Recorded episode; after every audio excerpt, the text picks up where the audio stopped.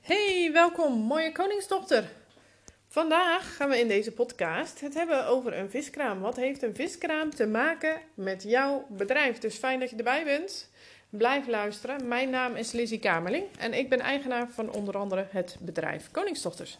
Ik ben ondernemerscoach en ik leer christelijk zelfstandig ondernemende vrouwen die graag meer van God willen zien in hun bedrijf, hoe ze een bedrijf kunnen opbouwen waarmee ze God groot kunnen maken. Want wat voor zin zou het anders hebben om een bedrijf te hebben als je er God niet mee kan eren, toch? Maar terug naar die viskraam. Ik weet niet hoe het met jou is. Ehm, ik ben een aantal weken niet op de markt geweest. Nu kom ik daar toch niet zo druk. Maar er staat altijd wel een viskraam. En ik ben de laatste afgelopen week ben ik er voor het eerst weer geweest.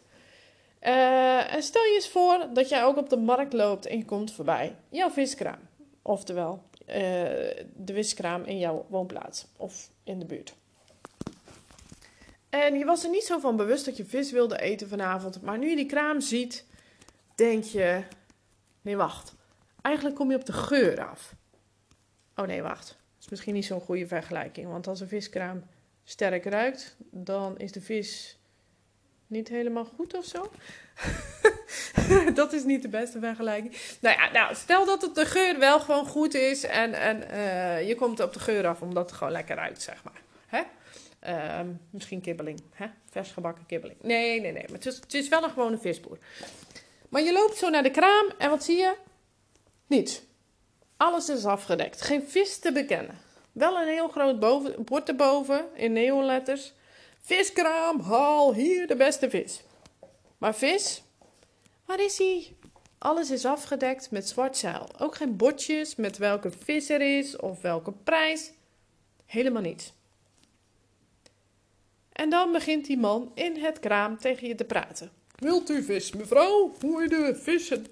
Of, sorry, wilt u tips, mevrouw, hoe u de vis het beste kan voorbereiden? Ik heb vijf geweldige tips voor u over hoe u uw visje het lekkerste kan klaarmaken. Nee, ik heb vandaag geen vis voor u. Ik heb ook geen aanbiedingen. Ik wil u namelijk niets opdringen. Ik geef alleen maar tips. Wilt u ze hebben? Wat vind je daarvan? Om heel eerlijk te zijn, ik zou het best wel grappig vinden, denk ik. En ik vind tips over vis bereiden ook wel handig. Ik zou het ook een beetje ongemakkelijk vinden. Maar ik denk dat ik ook die man wel zou vragen van waar is die vis dan? Want u vertelt me wel hoe ik het voor moet bereiden. Maar dan is het wel handig dat ik ook vis kan kopen, dat ik het in huis kan halen. Nee, mevrouwtje, vandaag verkoop ik geen vis. Ik geef alleen maar tips. Oké, dan. Even heel eerlijk. Is dat hoe je het soms in je bedrijf doet? Bied jij soms je diensten op die manier aan? Dat je eigenlijk helemaal je diensten niet aanbiedt, maar dat je alleen maar kennis deelt. Dat je bijvoorbeeld een gratis training of webinar organiseert en dat je dan zegt: Het is echt helemaal gratis. Ik ga geen aanbod doen, want ik ga je niets aansmeren, dus het is echt helemaal vrij. Ik wil alleen maar oprecht tips met je delen. En dat is dan ook zo, hè? Ik geloof met mijn hele hart dat je, dat je dat ook vanuit jouw oprechte intenties ook alleen maar doet om de ander te helpen. Want jouw bedrijf is erop gericht om anderen te helpen. Daarom ben je een eigen bedrijf begonnen. Dat is wat je het aller, allerliefste wilt doen. Daartoe ben je geroepen en dat geloof je ook met je hele hart. Maar tenzij God expliciet tegen je gezegd heeft dat je geen aanbod moet doen, tenzij jouw bank aan het einde van de maand zegt: deze maand hoef jij de hypotheek niet te betalen. En tenzij je je boodschappen gratis van de Jumbo krijgt en dan kom ik bij jou in de buurt wonen, is het niet heel handig om geen aanbod te doen. Wij koningsdochters kunnen namelijk wel eens denken dat het niet oké is om aan marketing te doen. De ander zou ons misschien wel eens te pusherig kunnen vinden. Want stel dat we hen iets zouden willen aansmeren, dat willen we natuurlijk kosten wat kost voorkomen. En oh help, wat dan? En als ik het hier heb over een training of een webinar, dan bedoel ik niet de momenten dat je wekelijks of twee wekelijks iets van je tips of kennis deelt met jouw volgers. Dus als je live op je pagina gaat, of in je groep gaat, of op Instagram, of in die wekelijkse video op YouTube, uh, dan is het wel belangrijk om te zorgen dat je altijd een call to action hebt. Dus een, een oproep doet naar actie, naar een vervolgstap. Dat je je volgers uitnodigt om iets te gaan doen, wat dan ook, Je wil namelijk dat ze graag, uh, je wil namelijk graag dat ze actie ondernemen voor zichzelf. Dus ja, of zichzelf inschrijven voor iets, of een open vraag heb je aan hen, een inzichtvraag, uh, een vraag waar ze antwoord op kunnen geven aan zichzelf of aan jou. In ieder geval, je wil ze oproepen om iets te doen en je, wil, je wilt dat er iets hen triggert om, om een volgende stap te zetten, zeg maar. En um, als ik het nu heb over een aanbod doen, dan heb ik het over een wat meer uitgebreide training die je speciaal aanbiedt en waar je echt dat je echt promoot op, op Facebook of op Instagram of jouw platform waar je op zit. Of een challenge bijvoorbeeld, waar mensen echt per e-mail zich gaan aanmelden. Dus, uh, dus niet voor je, voor je wekelijkse kennis en zo. Ja, en dan mag je ook gewoon af en toe een aanbod doen hoor. Want uh, ik bedoel, als je de kruidvatfolder krijgt, die doen toch ook, die, die, die delen niet eens tips, die doen alleen maar aanbiedingen. Of de bakker, of weet ik veel wie er bij jou in de buurt een foldertje in de bus duwt. Dat, die delen alleen maar aanbiedingen. En daar krijg ik ook niet alles gratis bij uh, van tevoren. En uh, ik bedoel, de Jumbo die deelt zo'n leuk blaadje uit. Maar uh, die hebben ook gewoon hun aanbiedingen. En die hebben ze ook wekelijks. Dus in die zin is dat ook nog niet eens erg. Alleen Zorg dat daar een goede verhouding in zit. Maar ik heb het nu over een aanbod doen. Als je echt uh, iets organiseert en, en dat ook nog eens promoot van kom je daar naartoe en dan nog eens en nog eens en je doet het een paar weken. Nou, zorg dan ook dat je een aanbod aan het eind hebt. En uh, ik moet schuld bekennen op dat vlak. Ik heb het ook moeten leren. Ik zal het maar eerlijk opbiechten. Ook ik ben in de valkuil getuind van wat zullen anderen wel niet denken? Kan ik dat maken? Uh, ik was ook nog niet heel zeker van mijn eigen kunnen en van mijn eigen waarde. Mag ik er wel geld voor vragen? Want het zijn toch christenen. Ik geef vaak onderwijs uit de Bijbel. En kan ik dat dan wel maken? En ik dacht, als het Gods wil is, dan brengt God wel de mensen naar mij toe. Ik heb het toch gevraagd, dus dan gaat hij dat doen. Nou, dat kan zeker op die manier dat God mensen naar je toe brengt. Maar dat in de meeste gevallen wil God dat we het werk doen dat nodig is. En het ligt er ook aan in welke branche je bent. Uh, want als mensen een, een kapper zoeken of een pedicure of een sportschool, dan ga je gewoon op zoek en dan ga je daarheen en dan schrijf je in. Dus iets anders dan dat je bijvoorbeeld coach bent of zo. Um, maar als je echt in de dienstverlening zit, dus, dus uh, diensten hebt, uh, zeg maar trajecten, oh, nou ja, net als coach bijvoorbeeld, noem ik, ik ben zelf een coach, dus dan dan, dan is het iets moeilijker. En dan moet je gewoon normaal gesproken de boer op om, uh, ja, zodat de mensen je gaan leren kennen en zodat je klanten kan vinden. En, um, want in de meeste gevallen wil God dat we het werk doen dat nodig is. God laat het regenen, maar wij moeten het land bewerken. Wij moeten zaadjes planten, onkruid weghalen, zorgen dat het water erbij kan komen als het wat langer droog blijft en uiteindelijk de oogst binnenhalen. En in jouw geval, even terug naar de viskraam, jouw vis aanbieden. Het is geweldige service als je nog eens vijf tips bij krijgt of een gratis training hoe je de best, de, je vis het beste kan fileren en welke kruiden het beste bij die betreffende vis passen en dat je ook nog kan proeven.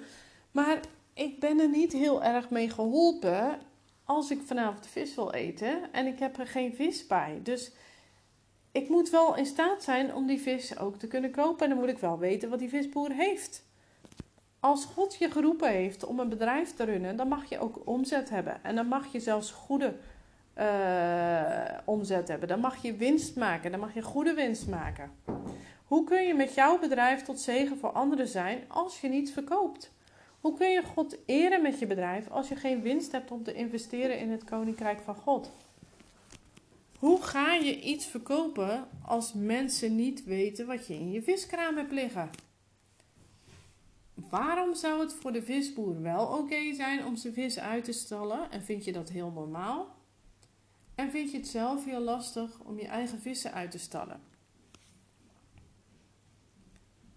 Waarom zou je niet aan het einde van je training of webinar of challenge je vissen laten zien die passen bij de tips? Ik weet niet of je één aanbod hebt of dat je meerdere aanboden hebt, maar zorg dat je, of aanbiedingen, um, zorg dat je iets hebt. Je hebt namelijk dan een heleboel, misschien een uur lang, gratis training gegeven of waardevolle info gedeeld. Gratis en voor niets. Dat is tijd van jou die jij investeert, waarin je zaadjes plant en die nooit meer terugkomt. Maar dan mag je ook daarna een aanbod doen. Als jij je tank volgooit en je gaat vervolgens betalen en je bent bij de etels of bij de HEMA en je staat bij de kassa, dan vragen ze zelfs ook nog uh, van wil je gebruik maken van de aanbieding die bij de kassa staat. Ik bedoel, dan moet je niet en je moet je tank afrekenen. En ze vragen nog gewoon van wil je dat ook nog erbij? En wat doe je dan? Dan zeg je nee dankje. Of je zegt oh ja dat is inderdaad wel lekker of goed of handig of wat dan ook. En je schaft het aan. Maar als het er niet had gestaan dan had je niet aan gedacht. En dan had je het niet gekocht. Maar je bent altijd vrij om nee te zeggen. En zo is dat in dit geval ook. Als de mensen het niet zien, dan kunnen, weten ze ook niet dat ze het aan kunnen schaffen. Dus je moet het wel aanbieden. En ze zijn vrij om nee te zeggen, toch? Mochten mensen zich eraan storen aan je aanbod, dan zegt dat alleen iets over hen. Dat zijn dan niet de mensen die God jou geroepen heeft om te dienen, of ze zijn er gewoon nog niet klaar voor. Want soms moeten we een boodschap meerdere keren horen voordat we er klaar voor zijn om, uh, om het tot ons te nemen. En ik zal daar een voorbeeld van geven. Zelf heb ik tien jaar geleden een boek gekregen waar ik compleet van in de weerstand ging. En nu inmiddels is dat boek leidend geworden, of leidend geweest. Niet echt, het heeft vervolgens naar de Bijbel geleid. Maar, eh, en die is leidend voor mijn twee bedrijven. Maar dat boek was de aanleiding. En het was gewoon op een, op een sollicitatiegesprek vier banen terug, vier banen in loondienst terug tien jaar geleden, weet je, en God werkt zo dat, ik nu, dat nu de basis is van mijn bedrijf, zeg maar. Ehm, ik heb ook een aantal jaar geleden, ik denk een jaar of vijf geleden, heb ik een keer bij een workshop, vier, vier misschien, bij een workshop gezeten van een ondernemer, van een ondernemerscoach of een businesscoach. En ehm, ik vond de manier hoe dingen gebracht werden, vond ik niet oké. Maar ik zat zo vast in mijn eigen beperkte mindset dat ik helemaal niet in staat was om te zien wat die persoon bedoelde. En inmiddels heb ik er zoveel over mogen leren. Heeft God me laten zien hoe hij het bedoeld heeft. En, en nu snap ik dus wat hij destijds bedoelde. Ehm, dus check dat even bij jezelf. Herken je dat bij jezelf? Op welke manier verstop jij ook wel eens je vissen? En wat is de achterliggende reden dat je mogelijk je vissen verstopt? Is het omdat God het expliciet tegen je gezegd heeft? Dan is het goed. Of zit er gewoon iets wat je tegenhoudt? Zit er een onderliggende obstakel, een blokkade die je tegenhoudt? Is er iets van, van ergens van, ah, ik durf het niet goed. Uh, ja, een angst voor de een of andere. En, en ga dat eens voor jezelf. Wees eens eerlijk voor jezelf. Durf eens even eerlijk naar binnen te kijken. En laat me eens weten hoe dat voor jou is. Ik ben benieuwd. En als je merkt dat er iets is wat je tegenhoudt. Als je zegt van ik wil daar een paar gratis tips over hoe je dat uh, zou kunnen ombuigen. Maak gerust een afspraak voor een eenmalige focus sessie. Dan uh, kun je dat gerust doen.